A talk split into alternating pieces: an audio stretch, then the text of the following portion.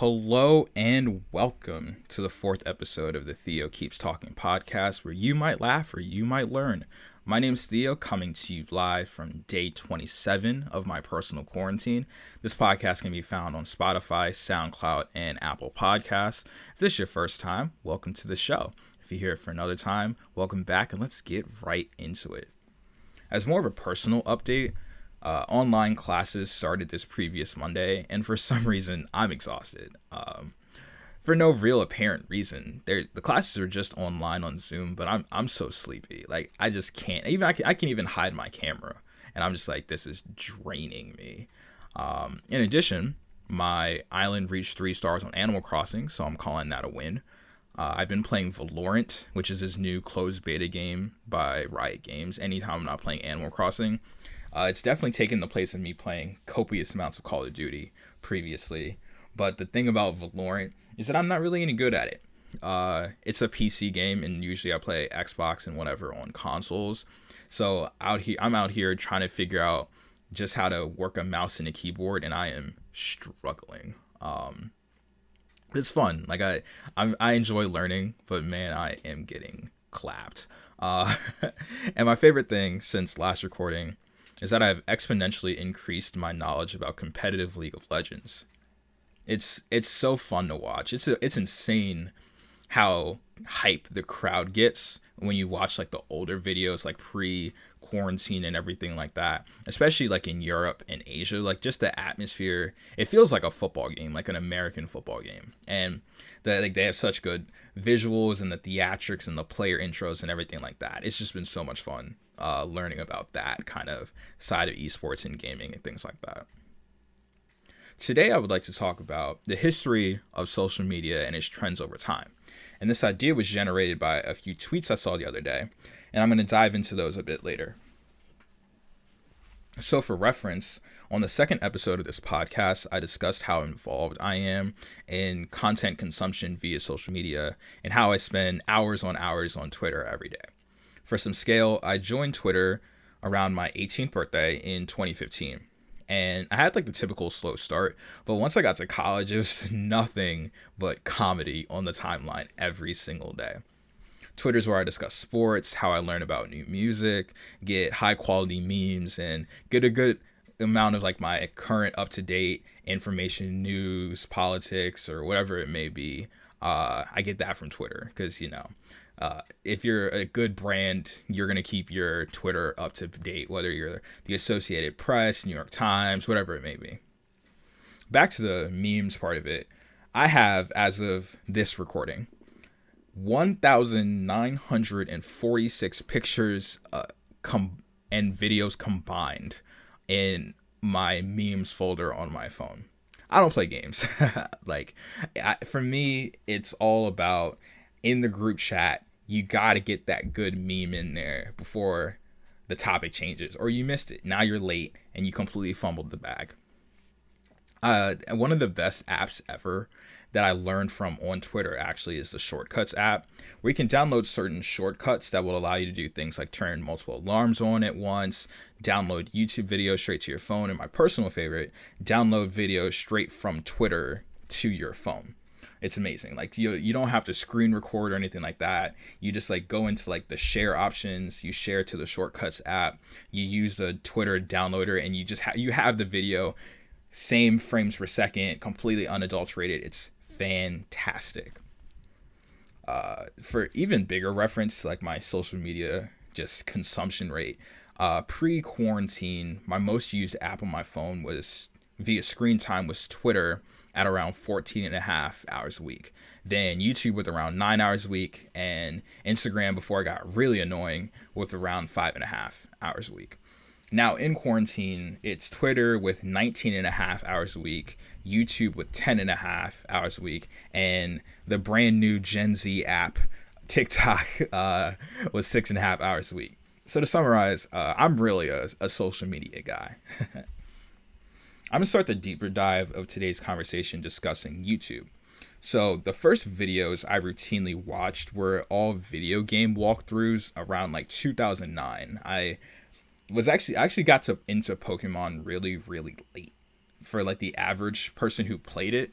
Um, I didn't start playing until like 2008, 2009. Uh, my parents were not about that lifestyle, but I finally got into it around then, and that's when I actually started watching like walkthroughs of the game, t- like taking me to like like walking me through like caves and like Pokemon I would have never naturally run into because you know the only ways to play Pokemon Fire Red with a super powerful Charizard and that's that's all you need. Um, but I like started getting into those videos and those videos also helped with like my interest in like public speaking because people were like commentating over the games and I would pretend to do it too so I would like play the game and I would discuss what I was doing and it like really actually helped with my like narration and like my like intonation and things like that. Uh, and from there, going into like those kinds of walkthroughs, I branch into like other video gaming content too.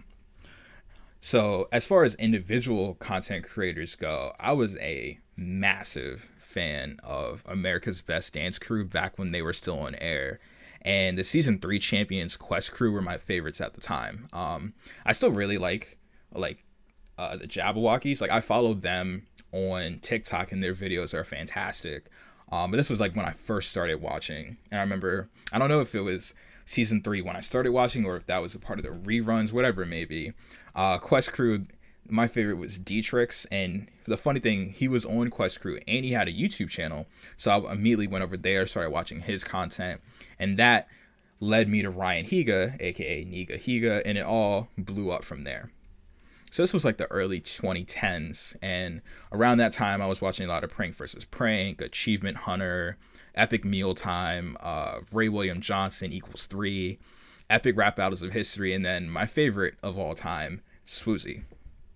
Of all those channels, I still watch Swoozie and still will rewatch his old content happily. Uh, there was certainly a period where I got into the vlogging side of YouTube and how cool that seemed, but it seemed like as soon as I started watching it, I stopped watching it just as quickly.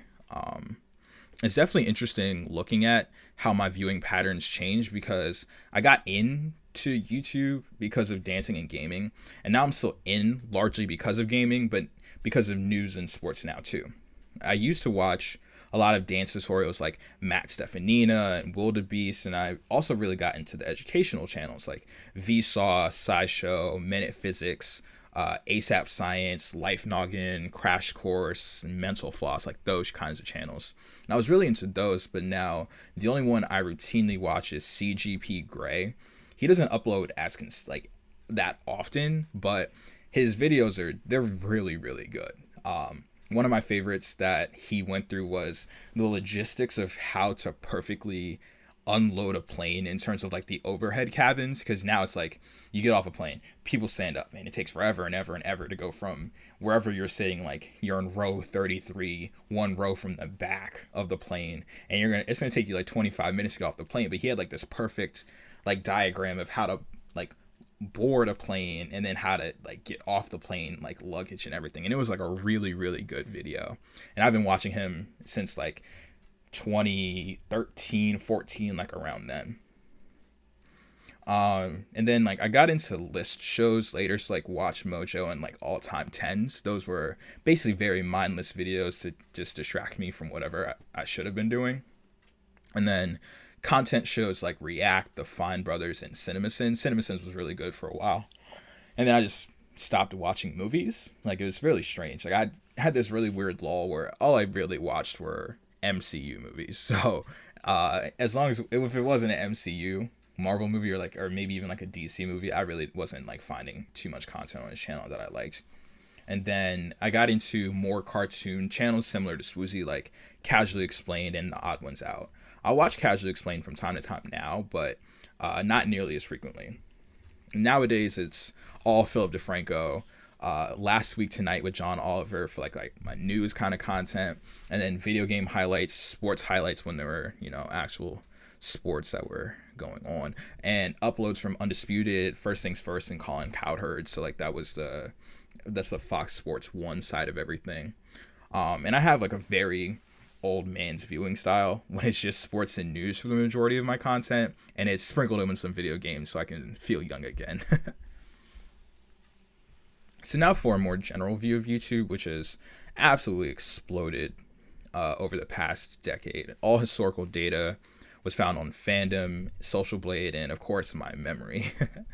so for those who remember, Fred was the first YouTube channel to pass a million subscribers back in 2009, which was just an insane number. Like 1 million subs was just unheard of.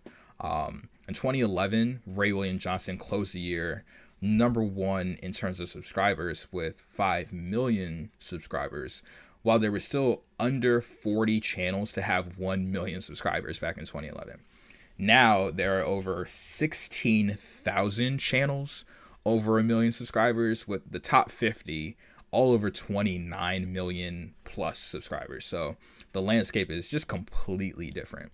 Now, music labels and artists have their channels with tens of millions of subscribers, while endemic concrete uh, content creators who have been around for forever may not even come close to those numbers. Like I remember watching both KSI and PewDiePie, both like pre-explosion in popularity, because I really liked when KSI made FIFA videos before he started fighting whichever Paul brother. I don't care, whichever of those two brothers he's ended up fighting. I actually really liked his content. Then he started getting into like rapping and like he had his own TV show. It just got really messy after that. And then I remember PewDiePie's like OG Slenderman videos and had no idea that he'd be like the most popular individual content creator by a long shot now. And then some like YouTube, some fun YouTube trends that have happened over time. I remember like the boyfriend tag videos, like my boyfriend does my makeup, blah blah blah, stuff like that. And then like parody vi- videos like the Goat Weird Al Yankovic, like those videos were just so good. And then of course Rick rolling. Oof. Oh man, Rick rolling was it was such a sensational time because the internet was still super primitive. Like if you were young, you were probably good at the internet, but if you were older, you're still definitely struggling with like setting up your email and stuff. So like it was really easy to get caught Rick rolling. Like it like you could get anybody. It was such a great time. On the contrary, two of the YouTube trends that I've seen evolve over time and have grown to just hate uh, are both clickbait, both clickbait as a whole and like quote unquote prank videos.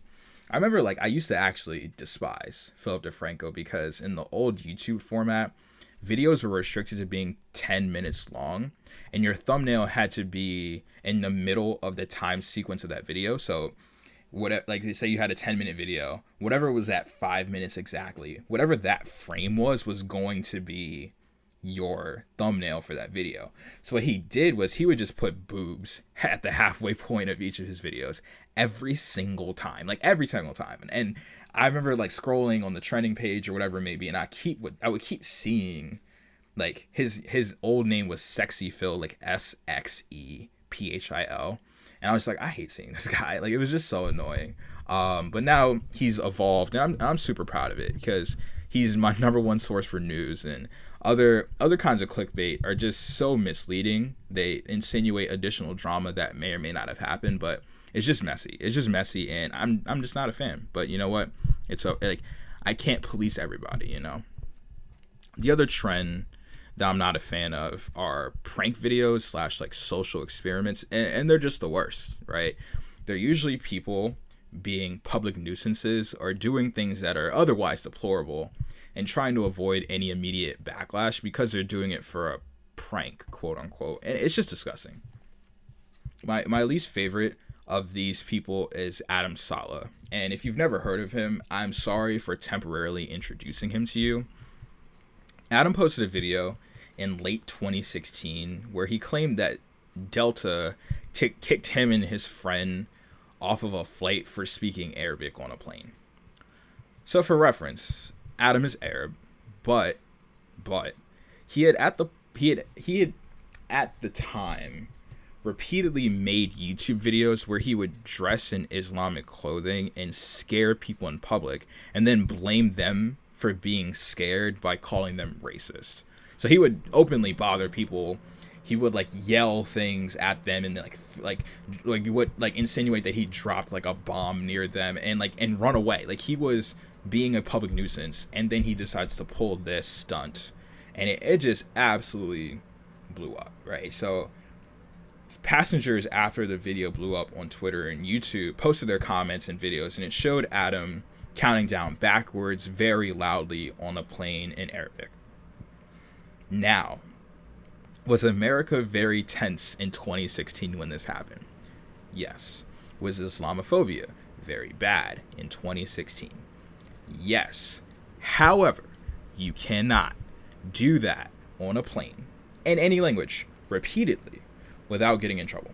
And the way he framed it was that Delta was being racist, and social media just ate it up. Like I remember when it came to when it came to my attention, it had like eighty thousand retweets. But like I remember it like the lot like when I most recently checked on it, when however long ago that was, it was in the neighborhood of like two hundred fifty thousand retweets. Like it it just exploded, and I remember when it came my way, like I I didn't buy into it because I knew I'd seen that guy's face before. I'm like something about him feels familiar. So I went to his Twitter where he posted it, and then I saw a YouTuber, and I'm like, huh, this seems a little suspicious. Clicked on it, scrolled right down to where I needed to get to, and boom, saw two different videos. Uh, it was a bunch of quote unquote pranks of him doing things in Arabic to scare people and that's all that's all the evidence I needed. Like he's just an awful human being. Like he's just an awful person. Uh, and that's that's what I'll wrap up you, you, my spiel about YouTube. So I'll segue to Instagram before I get into Twitter because Instagram trends are certainly easier to recollect and also three times more annoying than Twitter's, especially right now. That's just my opinion. So Instagram gets a little blurry for me I joined in late 2013. I had no idea what I was doing. I had braces, uh, like selfies were way out of the question, and stories weren't a thing until 2016 when back then admittedly a lot of people thought Instagram stories, why would I do that? I'll just use Snapchat. how how dumb we were. Uh, and it felt like the wild wild west. Like every night after 8 p.m. it was like for a TBH and rate everywhere and like an idiot, I didn't know what those meant. I I literally didn't know what I was like like I was like TBH. Like literally a post would have like a really cool background. it would just say TBH, and I'm like, I wonder what that means. But like some of my friends would post it, so I would just like it because I'm like, oh, my friend posted this. I'll like this, right? Uh, so I just liked it, and I wanted to support them, and I was just like, yeah, you know, you know, like for a TBH, sure, man, that's the, that's the vibe. I'm glad I never cared about them because like imagine imagine you had a crush on somebody, right? And you did that like TBH thing. Like imagine you were like, this is my this is my moment. This is how I shoot my shot. They posted a like in TBH for a rate. I'm gonna double tap that, and this is my moment. This is how I get in there, right? And they hit you with the um, IDK. You seem cool, I guess. Five. That's it. Imagine. Imagine getting dunked on like that. I would never talk to anyone ever again. like it'd be over. I would throw on Marvin's Room as loud as humanly possible. My house is hearing it for the next week straight. Like there is no way I would even subject myself to something like that. Oh man, but I Instagram trends are interesting. Like I wonder if the things that happen when I was in high school from like 2011 to 2015 did they happen because I was in high school or did they happen because it was like 2013, right? Like, do the do the Gen Z slash Zoomers slash the quarantines like do they do they still do that stuff? Like, oh man, my my favorite thing is looking back on people's pages who didn't delete or archive their really old pictures and seeing like those Valencia filter 37% sharpen 91% warm Samsung Galaxy S4 pictures. Like oh my goodness what were we doing back then? Like people really posted a picture wearing a snapback true religion and a G Shock with a deep fry filter on their pictures. Like we were deep frying pictures and posting them. Like who who did we even think we were? like we were deep frying pictures. Oh my goodness. But shout out to the Man Crush Mondays, the whatever on Earth Tuesdays were, Women Crush Wednesdays, Throwback Thursdays, Flashback Fridays, uh, the Selfie Saturdays or Sundays, whatever day oh my goodness, we were a mess. And it turns out we're not much better, right? like we're like Instagram stories have devolved to a point where it's like, yeah, I'm gonna draw a carrot. You better draw that carrot. You, I'm a, I'm a tag. You better draw that carrot. I'm like, hey, uh, first of all, I can't draw. Second of all, no. Um, but it's like, ain't no way. Like there was the the until tomorrow. Like, come on, just make a finsta.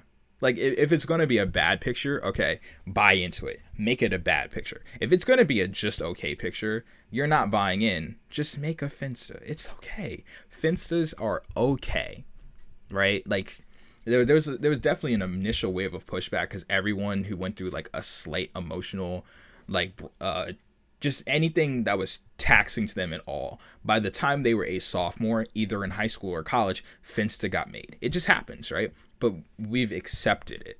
Like before, it was like, who does that? Now it's like common conversation. Like I heard, I was at a networking event and one of the recruiters was openly talking about her Finsta and actually showed us. And I'm like, okay, hey, I mean, if if a professional recruiter says it's okay to have a Finsta, then I think it's okay to have a Finsta, right?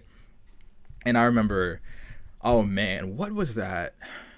I don't remember the brand of it because obviously I wasn't trying to get it for myself. Do you guys remember those red that red swimsuit that just so happened to be everywhere? Like, oh my goodness, that that thing was everywhere. People were like, oh my god, I gotta get it, I gotta get it. Like just, oh my goodness.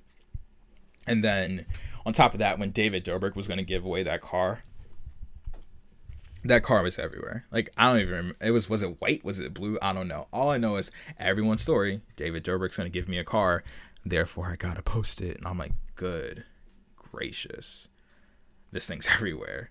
Like it felt like I was way like way back when where it was. Remember like the the dress, like the black was it black if it was black and blue or like white and gold or whatever like i felt like i was seeing that swimsuit as much as i was seeing that dress by the way it was black and blue. I don't know i don't know uh, it was black and blue all right? It's okay it's okay. We're adults now.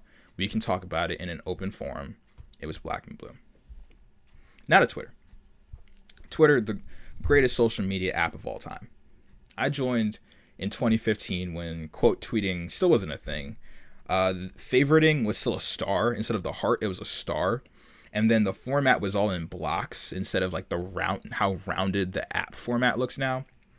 And I remember how prominent Vine was at this time, and I'm lumping in Vine, TikTok, and Twitter like all in the same kind of section here because you know Vine got purchased by Twitter. I feel like I saw the really, really good vines on Twitter, and I see like the upper echelon on TikToks on Twitter as well. Twitter saw the era of tweet decking, which is basically a streamlined way to steal and repost popular tweets. And this era was like super defined by like that Dory account, the common white girl account, and the I remember based courage. Like the those are like the main three that were just stealing everybody's tweets. Um, and I just don't understand. Like, for me, how do you n- like that? Like, you know that that account took that from somewhere else. It's almost like if I were to backtrack a little bit to Instagram, like Daquan, right? Daquan basically just reposts stuff, right? A lot of Insta, there's I don't know of any Instagram meme accounts that just post original content. Like Instagram rel- like relies on Twitter for all of its meme content. So I'm like, Instagram meme pages suck. It's, it's just as simple as that. Why? Because they're just Twitter. Like it's Twitter on Instagram. Like it's as simple as that.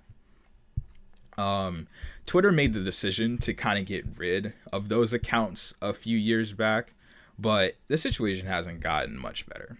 Um, and one of the, one of the more interesting things that I I just can't get like Twitter does have some faults, and I'm I'm gonna get into those now. Before we get into the main ones, have the two side ones.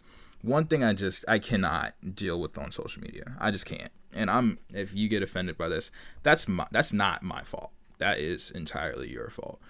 I cannot understand why people will retweet posts or or anything from a fake celebrity account, right? Like how do you retweet some like Tory Lanez fan account where it's like Tory Lanez is still like profile. It's still it's the same exact profile picture, but it's not a verified account, and it's saying something like your your true friends will show up at your darkest times. Just something just something sad like that. Like why do you retweet stuff like that? Like it's not them. You know it's you, you would know better if it was them, right? Why why? Like if there's oh my goodness. Why? Like why do you retweet something from a not real person? Or i mean it's a real person but it's not a celebrity. They wouldn't like why would they tweet some sad deep stuff like that? And why are you being sad on the timeline? Like just just ugh. first of all want to say thank you to instagram for following the twitter route and adding the mute the mute feature. Mute muting accounts is just it saved my quarantine. Thank goodness. Um but yeah anyone who retweets some like fake celebrity stuff they get muted pretty straightforward. Um, another thing, I am not an astrology kind of guy. I it's just not for me. Like if you were to say Theo scale of one to ten, how into astrology are you? I think uh, give me a, like a one point one.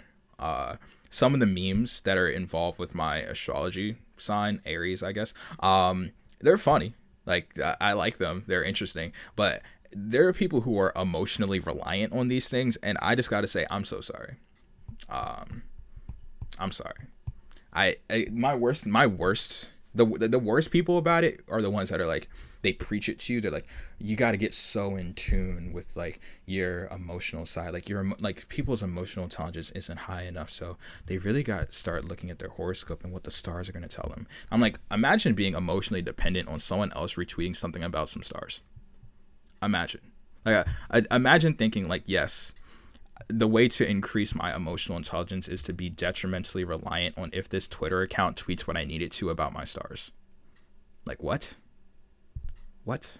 Like how are you going to tell me my emotional like the, the people who are worse at this how are you going to tell me someone who doesn't know you and you don't know me that my emotional imbalance is caused by the fact that i don't know what my star is doing in gatorade right now like what oh my god, I'm so out of balance because Mercury's in Powerade right now. Like I don't care if if Venus is applying for Medicaid at this very moment. I do not care. All right, you're you are you are single. Your last three boyfriends cheated on you, and you mean to tell me some stars are gonna fix that for you? They're not. All right. I'm sorry, I got a little intense there, but it it's true. So the two main the two main parts of Twitter that I have some concern, have, have something I want to address. One is a concern, and one is something that's very interesting. Um, one of them I just addressed the reposting kind of account, but I'll get into it a little further. And then the the number one one is the bot account. So the bot accounts have been more complex over time lately, but I did notice something in common with them. They have a very set pattern as to how they interact and it, I broke it down to a science. They usually have a very, very generic at handle. Um, for example, an account as of this recording got deleted, but when I was prepping for this topic, it was still alive. Um, the at was as follows: at Emma E M M A eat E A T lot L O T. Very simple name, generic, right? The account is made very recently. Like the tweet blew up. The tweet that made its way onto my timeline had blown up like end of March, but the account was also made in March 2020. Um, the account's made very recently, has a solid amount of followers, but is following zero people. The profile picture usually is a light skinned or fairer skinned individual who is not showing their face. That's all. They have all of that in common. But they tweeted something very generic, akin to as I fo- as follows. Ugh, I hate when my boyfriend who isn't my boyfriend does blah blah blah blah blah blah. Boom.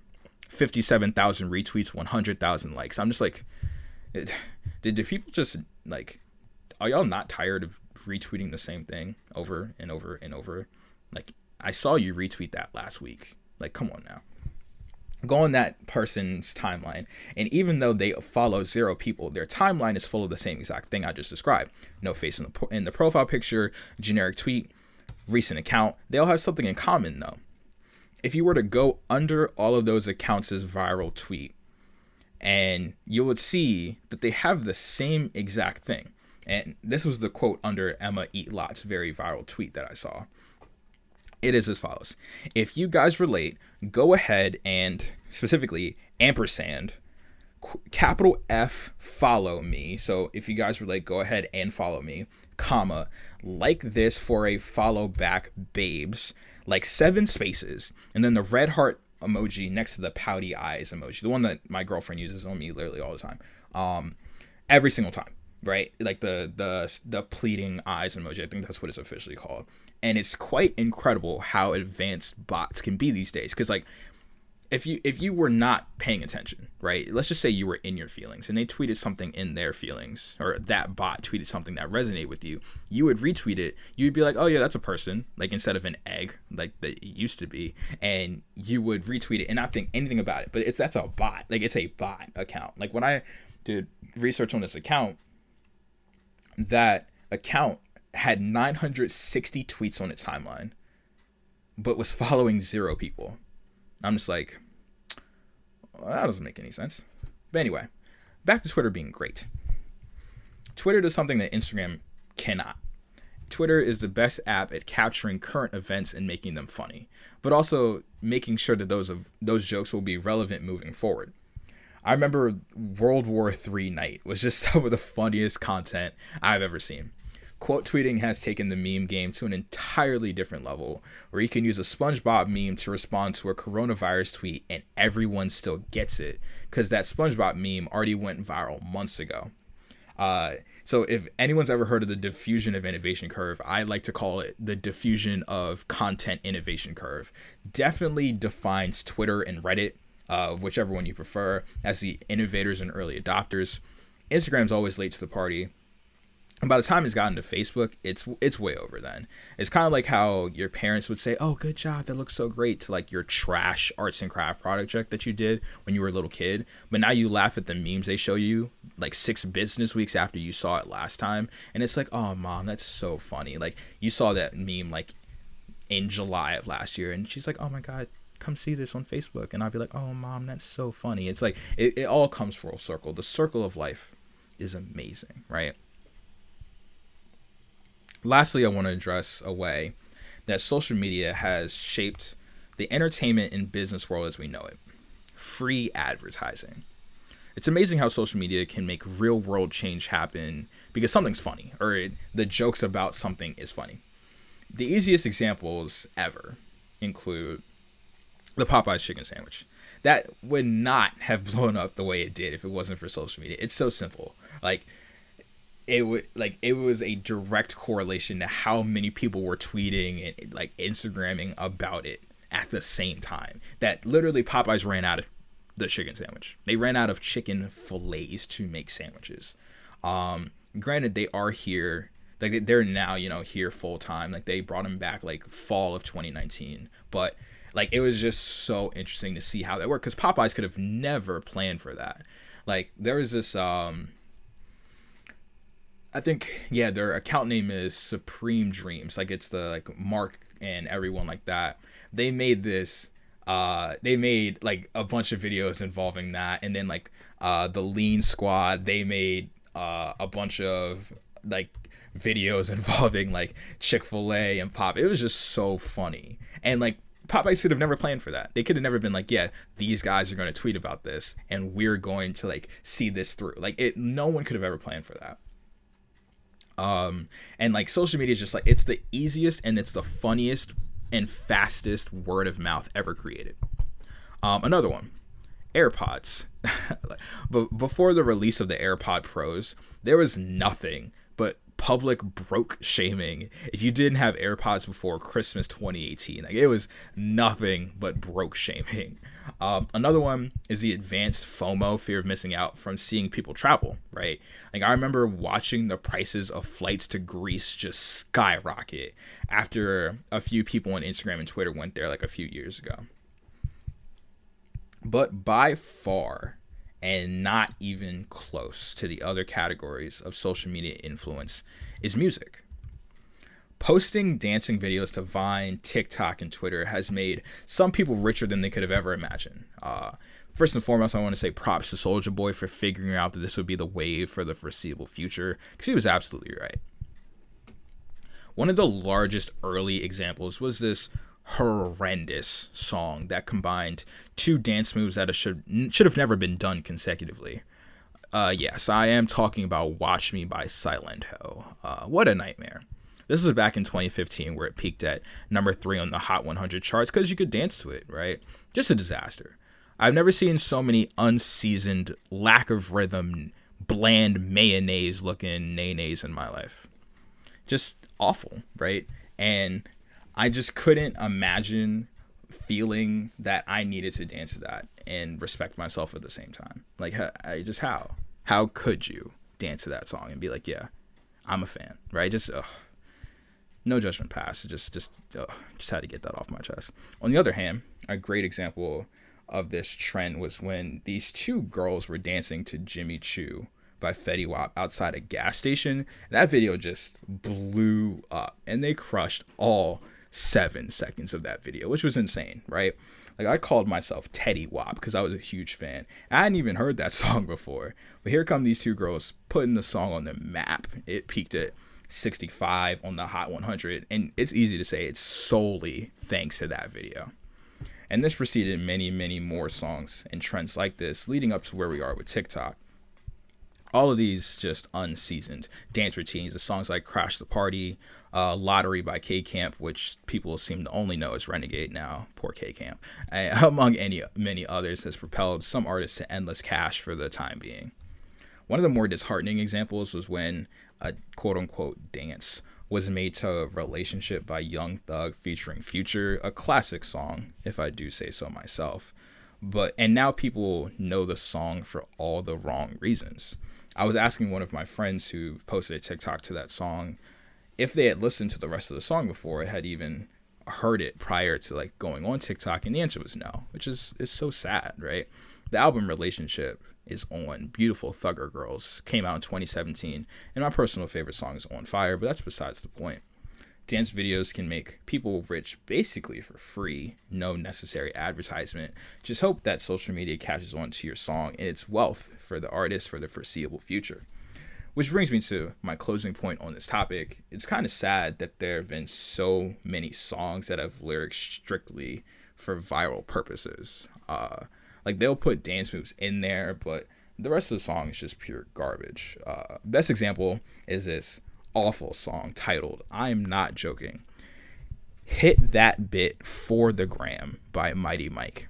I'm not going to recite the lyrics because I would uh, accursed my laptop and my microphone by even thinking about doing something like that. But you can research that on your own it's just so sad hearing those kinds of songs, but I understand where the money is. Make a song that goes big on TikTok and you're in there. You're in there like swimwear.